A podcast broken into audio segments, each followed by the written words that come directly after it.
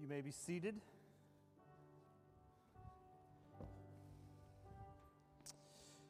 Well, today is uh, it's called Palm Sunday, and it marks the first day in the final week of Jesus' life.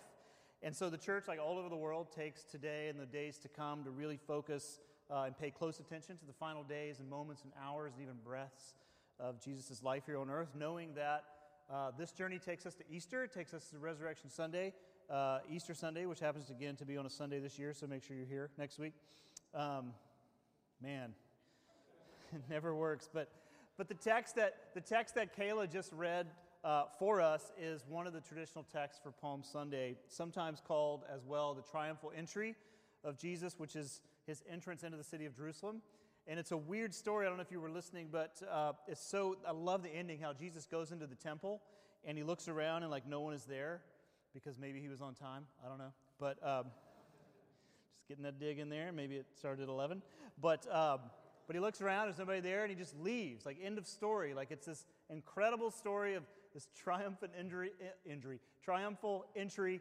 And he goes into the temple, which is, you know, nobody's there. Nothing is happening. It's just the most anticlimactic uh, story, or it's not. And we'll sort of get to that uh, later at the end. But the reason that it's called Palm Sunday has to do with the palm branches that make an appearance in the story.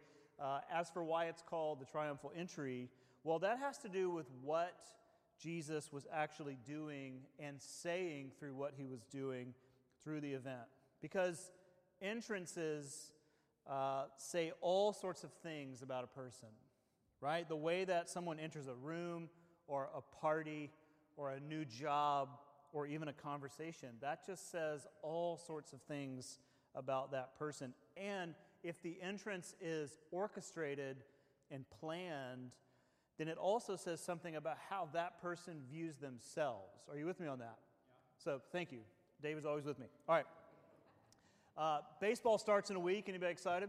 Orioles. So I, I Orioles. Orioles. Okay, well, we're going to start with a Brave story. I got a Craig Kimbrel's picture here. Uh, anybody a Kimbrel fan? I love, I love the entrance to Kimbrel. If you, if you go to the games, I don't know if you stay that late, but if you go to the games, of course you do. You're the 11 o'clock service, but um, it's just getting started. But I, I, love, I love the entrance of Craig Kimbrel. I don't know if you know this, but like the music starts, like Guns N' Roses, Welcome to the Jungle starts to play. I love that song. But does anybody know that song? I remember when that song came out. Like I was in high school and I was standing in front of MTV when back when they played music, and this song, like they were, they were debuting this new band, Guns N' Roses. I mean, just the, the title itself, you're like, wow, that sounds beautiful and painful all in the same. And they, you know, Welcome to the Jungle was like the premiere video, and I just remember standing there watching it, thinking like, and feeling the earth like shift, like something was happening in front of me. But anyway, so they started to play that song, and you hear Slash, you know, you know, I lost you at Slash. Okay, but and then the doors open, there's fire. There's always fire for Kimbrel. I don't know why there's fire, but there's fire on the screen, and his name's on the screen, which is also on fire. Again, the fire theme.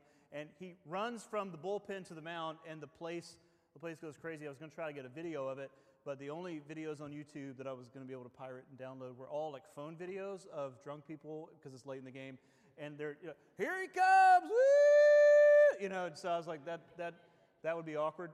So we just went with a photo, and but you know the thing, like he comes running out, and I always wonder, like, if the team is like, man, I'm so tired of, I'm so tired of Guns N' Roses. I'm tired of, I'm tired of this entrance. I'm tired of all this.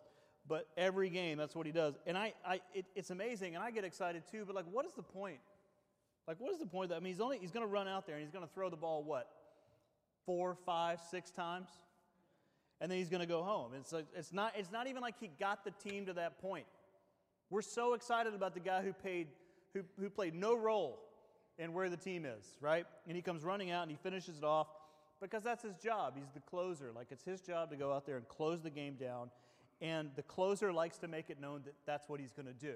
Like on his watch, this game will end and it'll be victorious. Like his entrance is basically an announcement of, of power, of domination, of imminent victory, right? That's what it is, and the crowd loves it. Like our family, we stand. I mean, we love it too. I'm not like crying, but it's close.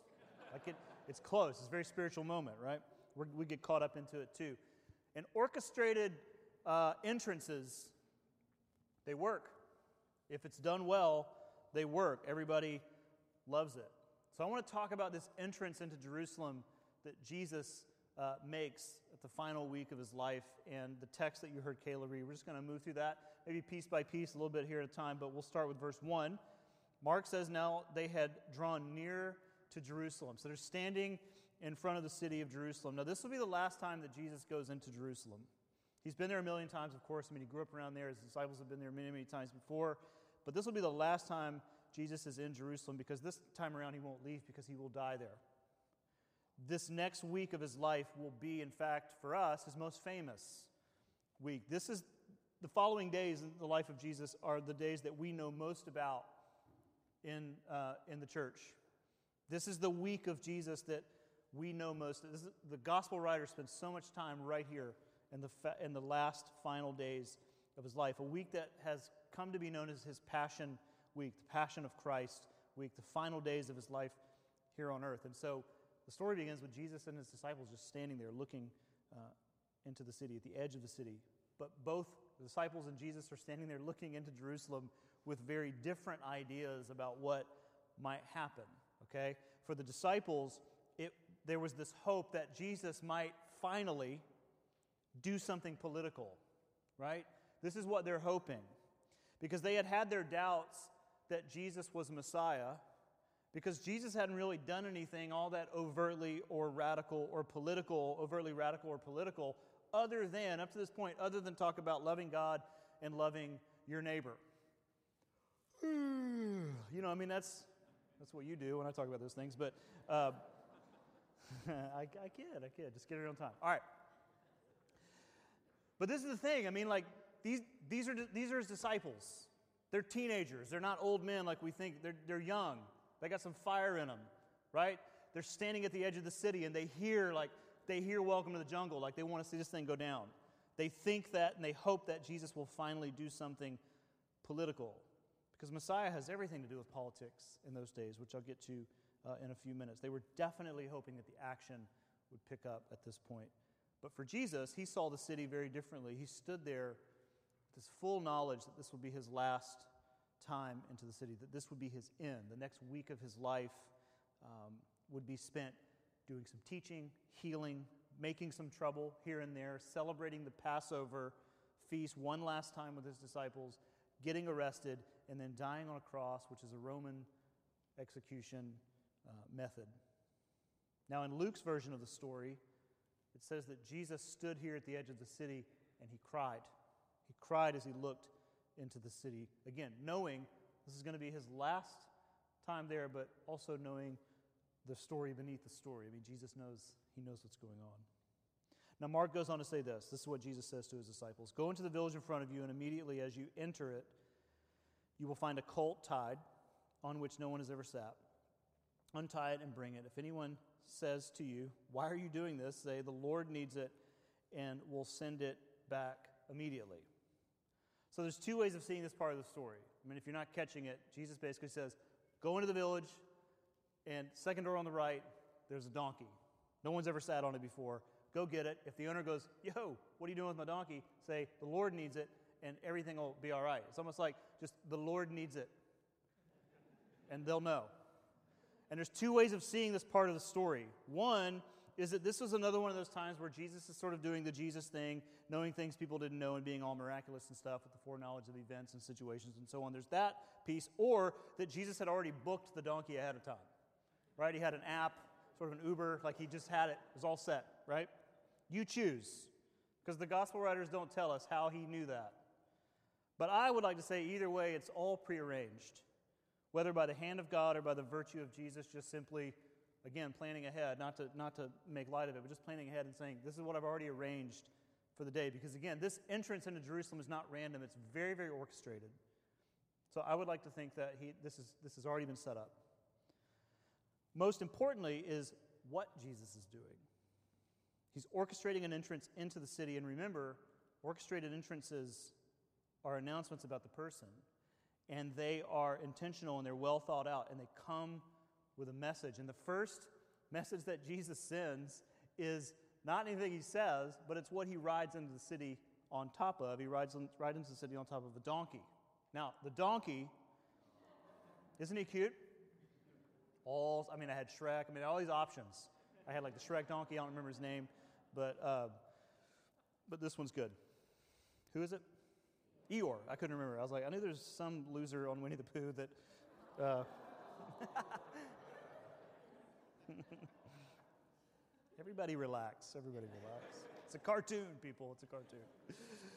Um, all right. But this animal is often cast in, again, cartoons as maybe the shyest or most humble or whatever of animals. But in the Jewish tradition, and this is so important, I mean, this is the first thing Jesus says without saying anything. In the Jewish tradition, part of the many symbols that pointed to the Messiah was this the donkey. This goes all the way back to the prophet Zechariah, chapter 9, verse 9. Check this out. Rejoice greatly, O daughter of Zion. It's another word for Jerusalem. Shout aloud, O daughter of Jerusalem. Behold, your king is coming to you. Righteous and having salvation is he, humble and mounted on a donkey, on a colt, on a foal, the fowl of a donkey. Now, it's really important to know or to be reminded or, or learn for the first time that in the days of Jesus, the hope of a coming Messiah among the Jewish community was at its highest in history. We know this. And if you are going to ride into Jerusalem at that time on a donkey at the beginning of the Passover season, then you'd best be prepared that people are going to tilt their heads in either speculation or celebration, either thinking that you are some sort of crazy imposter or that you are the real thing. Either way, you need to be prepared for that kind of reaction or those kinds of reactions. And this is the first thing Jesus does. He doesn't say a word, but he, he just sort of subtly rides into Jerusalem on this donkey. And anybody who's in the know scripturally tilts their heads and says, either he's making a mockery of our faith or something is happening, something is going on, that Jesus is up to something. So they bring the donkey to Jesus, and this is what Mark says happens next. They brought the colt to Jesus, they threw their cloaks on it, and he sat on it. Luke's version says they helped Jesus onto the donkey, which I just find funny. Like, I can do it, I can do it. You know, these teenagers, you know, we'll help you, old, old man Jesus. Um, and many spread their cloaks on the road, and others spread leafy branches that they had cut from the fields. And those who went before him and those who followed were shouting, Hosanna. We've already sung this twice today. Hosanna. Blessed is he who comes in the name of the Lord. Blessed is the coming kingdom of our father David. Hosanna in the highest. Now, this all took place at the beginning of what's called the Passover feast, one of the four major holidays uh, that were celebrated in the city of Jerusalem. I mean, you could celebrate it anywhere, but if you could get to Jerusalem, this was the thing. I mean, pilgrims would come as far as, as was possible, really. I mean, if they could get there, they would go. And the city would swell to two, three, four times its everyday size. And it was crowded with people who wanted not just to honor God, but to be with God. And that means a lot because for Jerusalem, the city itself, and especially the temple, the place was seen as the city where God lived. Like God had this address, and it was in Jerusalem, and he housed himself in the temple. The temple sort of symbolizes the very presence of God among his people. This urban community that symbolized God's witness in the world, right? So this means that people were on a high alert spiritually. Just like maybe when you come into the building on a Sunday morning, they too are expecting to hear from God in some way. And here comes Jesus riding into the city on a donkey, symbolic of the coming Messiah. And the people responded by throwing cloaks and palm trees or palm branches, and throw trees, that'd be amazing. But they threw palm branches on the ground, celebrating his arrival. And they did so in song and dance. And this is not new. I mean, they understand how this works. 200 years prior to this, a revolutionary named Judas Maccabeus, the Maccabean Wars, where we get Hanukkah from, by the way, won a battle with the Syrian king Epiphanes. He did the exact same thing. He rode into Jerusalem.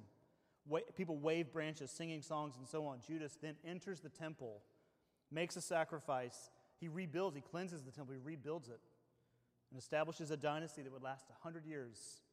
People have seen this before, if only through history. And Jesus, by doing this, is up to something. He's saying something. N.T. Wright says it this way You don't spread cloaks on the road for a friend or even for a respected senior member of your family. You do it for royalty. And you don't cut branches off trees or foliage from the fields to wave in the streets just because you feel somewhat elated. I love that scene. You do it because you are welcoming a what? A king. This is exactly, they know exactly what they're doing. And the word Hosanna is what they're saying to him Hosanna in the highest. And we've sung that word today already twice. But Hosanna simply means to save now, like to bring salvation now. The crowd was asking Jesus to save them, essentially. But that word save now or Hosanna is not, it's not the same, we don't, it's not the same way that we use it today in the church. It's not the same way we think of that word in the church today. And again, it's important to know or be reminded or learn for the first time that in the days, in those days, the Messiah had nothing to do with resurrection. That would actually be a surprise at the end of this coming week in Jesus' life. It would surprise the disciples too. Messiah had nothing to do with that. The Messiah was about power, domination, and victory. The Messiah was to be a king, and the king would restore Israel pulling her away from imperial oppression, in this case, underneath the arm of Rome, and return her to a great nation. The word salvation is connected to restoration, to restore something, to make it right. That's what salvation means. And so when they're yelling Hosanna, they understand that salvation is tied to the restoration of God's people, and the Messiah would lead that. The Messiah would take care of that. Spiritually, yes, but also, especially at this time, as a nation, politically. And so Jesus rides into town on this donkey. People start sensing that this is the time. The Messiah has come. They throw the branches, they sing Hosanna, and everybody sort of understands what's going on. Mark goes on to say, And he entered Jerusalem, and he went into the temple, and he looked around at everything. As it was already late, he left. I mean, he went out to Bethany with the 12. It's such a strange ending. He walks into the temple and he does nothing. He just looks around and then he leaves. Now, here's the thing the ancient world, they were used to these sorts of entrances, they were used to these sorts of triumphal entries. We just know from history that these things basically had five components. Let me just run through these with you. There's the hero, there's the parade, there's the pointing and singing, there's the speech, and there's the sacrifice. I mean, this again is stuff that we just know. And it sort of breaks down like this The parade begins with the hero himself, general, a king, military leader, comes into the city. He comes into the city. He's normally riding like a white horse because that's really powerful, or he's being pulled in a chariot by a white horse, but never a donkey. Like this is just sort of again, what Jesus is doing almost feels like a parody. It almost, it almost looks like, at least to Rome, like, this is just silly. Is he making fun of us? Like, what is he doing? It's like, what is happening? But they would come in on a white horse or something powerful like that. And the parade would involve uh, people carrying the spoils from the battles, the prisoners that they've taken, the armies that they've led. And people would essentially point at the hero and they would sing songs of praise to them. But then there would be this speech given by one of the elite uh, members of the city or the military, a speech about the hero, telling the story maybe of a famous battle or something like that. This happened in King David's life, where King David comes home from slaying Goliath, and there's Saul as well, who happened to be the king at the time, and the people are singing that Saul has slayed his thousands and David his tens of thousands, which really made Saul mad. But basically, they're telling the story as he, as he returns to the city. And the last thing that the hero would do is he would go to the temple of that city and he would offer a sacrifice of thanksgiving, an offering to the gods. So Jesus' entrance into the city follows the list, but with two exceptions. And these exceptions sort of make the whole thing work. The first exception or the first difference is that no one gave a speech. No one said, Hear ye, hear ye. Jesus arrives on this lowly donkey. And there's a story with that, right? No one does that. And part of the reason for this is that no one knew him in that way. The people that were following and leading the procession were part of the tribe from Bethany who had come with him. They knew him. But this was an unannounced parade, okay? Parades are usually known. When the military leader comes home, everybody's going to be there, right? The people who work for him have gone around the city and said, You will be here at sunrise for the parade of the king. But no one knew that this was going to happen. There was no like city permit that had been given. Jesus just shows up on his own with his own plan and he carries it out in the streets of Jerusalem. It's essentially street theater. It's you waiting on the train or whatever, and song and dance breaks out. Like it's just, uh, you're, you're in the middle of it without any foreknowledge. So no one gives a speech because no one knows Jesus in that way. But the other thing that is absent from this is that Jesus made no sacrifice in the temple. He walks into the temple, he looks around, no one's there. It's late. Mark says it's late. And he leaves. End of story. It's so strange. Why did he even go into the temple? It is the next thing that people would expect. Jesus will now go to the temple and offer a sacrifice. And if he knew about the donkey, certainly he knew that the temple would be empty. I'm only guessing that everyone stood there outside the temple and watched Jesus just stand there and look around, waiting for him to offer a sacrifice. Again, they've seen this. I mean, 300 years before, Alexander the Great marched into the same city, went to the same temple, and offered a sacrifice right there. But Jesus walked in, looked around, and then left. Now, on a practical side of things, there had been no victory to which to offer a sacrifice for. Nothing had happened for Jesus to give thanks about. There's been no battle, no war, no campaign. Again, it's just love God, love neighbor. There's nothing, nothing's been dominated. So part of Jesus' behavior here is simply honest to the situation at hand. There had been nothing or no need for a sacrifice in that way. But if you look and listen more closely, there's something extraordinary happening. And there's something extraordinary being said by Jesus without saying anything in this part of the story. And I'll say it twice just so it can sit for a minute. But Jesus doesn't make a sacrifice in the temple because in a matter of days, he himself will become the sacrifice. Jesus goes into the temple. The next obvious thing is that he would offer a sacrifice, but he doesn't because he himself, in a matter of days, will become the sacrifice. I think what's most fascinating about the Jewish sacrificial system, which, if you're interested, is a really sexy read in the first six chapters of Leviticus, all right?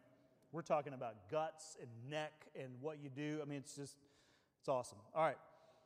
The thing about it is, and there's it outlines all the different prescribed sacrifices for the temple. But what's most interesting about the Jewish sacrificial system is that there is no sacrifice prescribed for intentional sin. All the sacrifices prescribed were either just for worship, like thanksgiving, like just, I feel like just giving an offering to God, or for what the writer says is unintentional sin. That word is used specifically unintentional sin, which means sin by mistake, or the best way to think about it is you wandered into a bad situation without any prior plan to be there. You know, like, how did I end up here, sort of thing. No previous plan or intent to do wrong, and yet you end up in that situation. And for these types of sin, the sacrificial offerings were for the guilt that you would feel in the wake of such things. So it's really important to know before I say the next thing in the system of sacrifices within the Jewish community, there is no sacrifice given or instructed by God for intentional sin. Nothing. It's all this unintentional stuff, which is really strange. Think about it this way there was nothing you could offer to make up for the sins that were willful or intentional. There was no official sacrifice for these. All you could do is simply stand before God and hope that He is merciful. It's actually God who makes the sacrifice in that situation. He sacrifices judgment and instead goes with grace and forgiveness. It's a really, really powerful truth. When we are broken because of our own decisions to hurt ourselves or others, there's nothing that God asks us to do to fix ourselves. I mean, that's the gospel in the darkest seven chapters of the Old Testament. There's nothing that God calls us to do to fix our own willful brokenness. It's a reminder that forgiveness and being made clean of our sin is not, it never has been our job, never. Jesus isn't like doing a new thing in that regard. Like to talk about the Old Testament and saying, well, they had to just like totally make up. No. This is not new. It's a reminder, and Jesus will become that sacrifice. Jesus stood there as the people watched. He made no sacrifice. But in a week's time, he would. He would offer himself, but not in the system of the temple, lest his sacrifice be confused or just connected to only one group of people. But he would die on a Roman cross, which is no respecter of ethnicity, race, geography. It's just everyday criminals, leaving no doubt that his sacrifice covers a wider audience, the world, the whole world, you and me, in fact. So Jesus rides into this city on a donkey, and he goes to the temple. Of course, everybody thinks he's, I mean, this is the king, this is the Messiah. He goes to the temple to make a, a sacrifice, and he doesn't. Because he himself will become that in the coming days. So, as we close today, I want to have you stand. I'm going to say a couple things as you stand, and then we'll close together. The interesting thing about Palm Sunday uh, is its connection to Ash Wednesday. Um, we got these palm branches. You probably saw them on the communion table. Uh, our youth pastor Kyle picked them up at the Cathedral Bookstore down the street at St. Philip's. Big, beautiful church on Amen Corner, as we call it, but uh, down on Peach Street. I went there the other day actually to pick up some other things, and I love going there. Some great books and whatever. But there's this really old lady behind the counter, and I'm checking out. I got all my stuff there, and she's, you know, she's working through all the prices or whatever. And then she says, "Are you, um, are you like a student or?" Because they'll give you a discount if you're a student or a pastor. And I said, "No, I'm a pastor," and I immediately pull my card out because they never believe me. And I, I give her the card, and she looks at me and she goes, Oh, well, then she starts to tell me a story about a guy who used to work at the Cathedral of St. Philip's. We'll just call him Joe. And this is what she says Yeah, Joe, Joe used to wear his hair like that. I, I just kind of want to know what happened to Joe. Like, was that a way of saying, Yeah, we got rid of him, you know, like real fast? So I'm, I'm, if, you, if you bump into Joe, let me know what happens to Joe. Um, but one of the great traditions about Palm Sunday and Ash Wednesday, which happens at the beginning of Lent next year, so Palm Sunday comes after, uh, it ends the season of, or towards the end of the season of Lent, is that uh, the church takes the palm branches, which we will do as well, and they burn them, and the ashes that come from the palm branches become the ashes in Ash Wednesday the following year.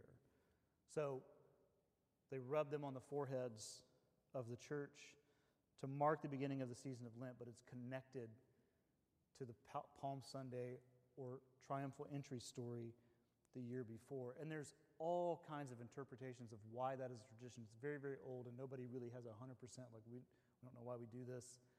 But one thing is for sure is that while the people were waving these branches and throwing them on the, the ground, I mean, like they're announcing that Jesus is a king, and they're totally not ready for what kind of king he will actually be. We see this as a triumphant sort of thing, like a victory, like these palm branches represent victory, but they actually also, maybe more so, represent our confused way of viewing God. And it's really fitting to me that these things we use to celebrate, I would say, the wrong things, get turned into the ash that goes across our forehead to remind us that we often celebrate the wrong things. We celebrate power and control and victory over others. And so the ashes from these branches will be spread on our foreheads to remind us that we are often wrong about the world, that we're often wrong about God and His ways, and that we too are in need of grace and God's mercy. And as we move through the next week together, returning here next Sunday on Easter, we are to keep in mind that it is, uh, it is God in Christ who restores us, no one else. Like, that's the thing that's the Easter message. When Jesus said those famous words, I'm the way, the truth, and the life, and no one comes to the Father except through me, one of the many things that he is saying is listen, no one else is coming for you.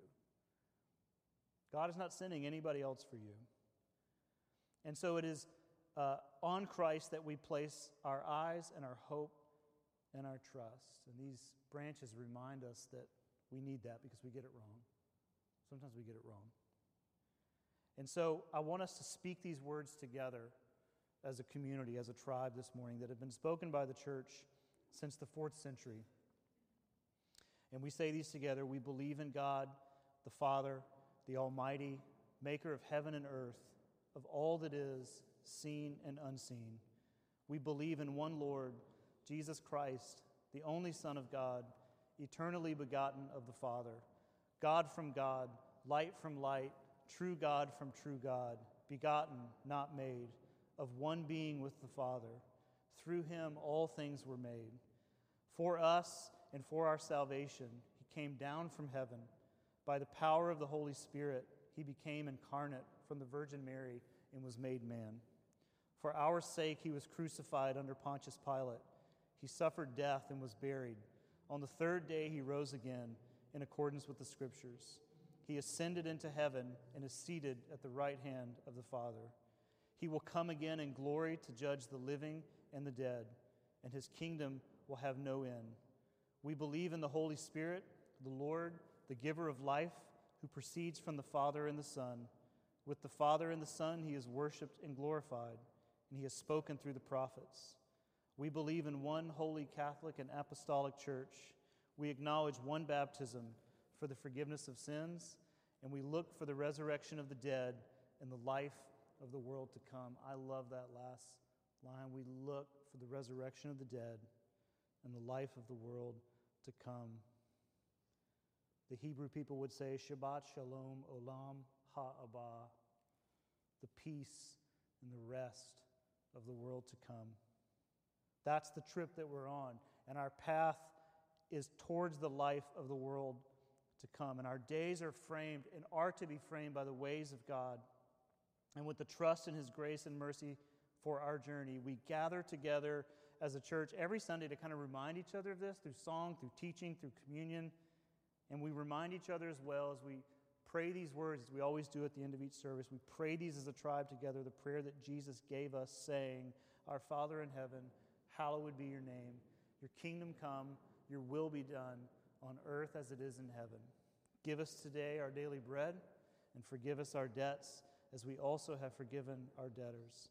And lead us not into temptation, but deliver us from evil. For yours is the kingdom and the power and the glory forever. Amen. Let me pray for you and then we'll be dismissed. Father, thank you for this day. Thank you for this community that's gathered. Thank you for our church family. Thank you for the churches that line this, uh, that just are all throughout the city, our state, and through our world. Thank you that we all stand together as one, looking at your Son and being reminded of your grace and mercy and your forgiveness and salvation and restoration that comes through him. And God, we pray to, today as we enter this week leading up to Resurrection Sunday that you'll just move in us, that you'll reshape our faith, that you'll renew us in some way as we walk those steps towards resurrection. Thank you so much for today. Thanks for the music. Thanks for the fellowship. Thanks for the, the freedom and the ability to stand in this building together as a family. And I pray for those who are doubting and suffering and struggling in their lives. I pray that the next several days, and of course, Easter Sunday, will be so encouraging for them. God, we love you and we pray all these things in your name. And everyone said, Amen. Grace and peace, and we'll see you next Sunday, Easter Sunday.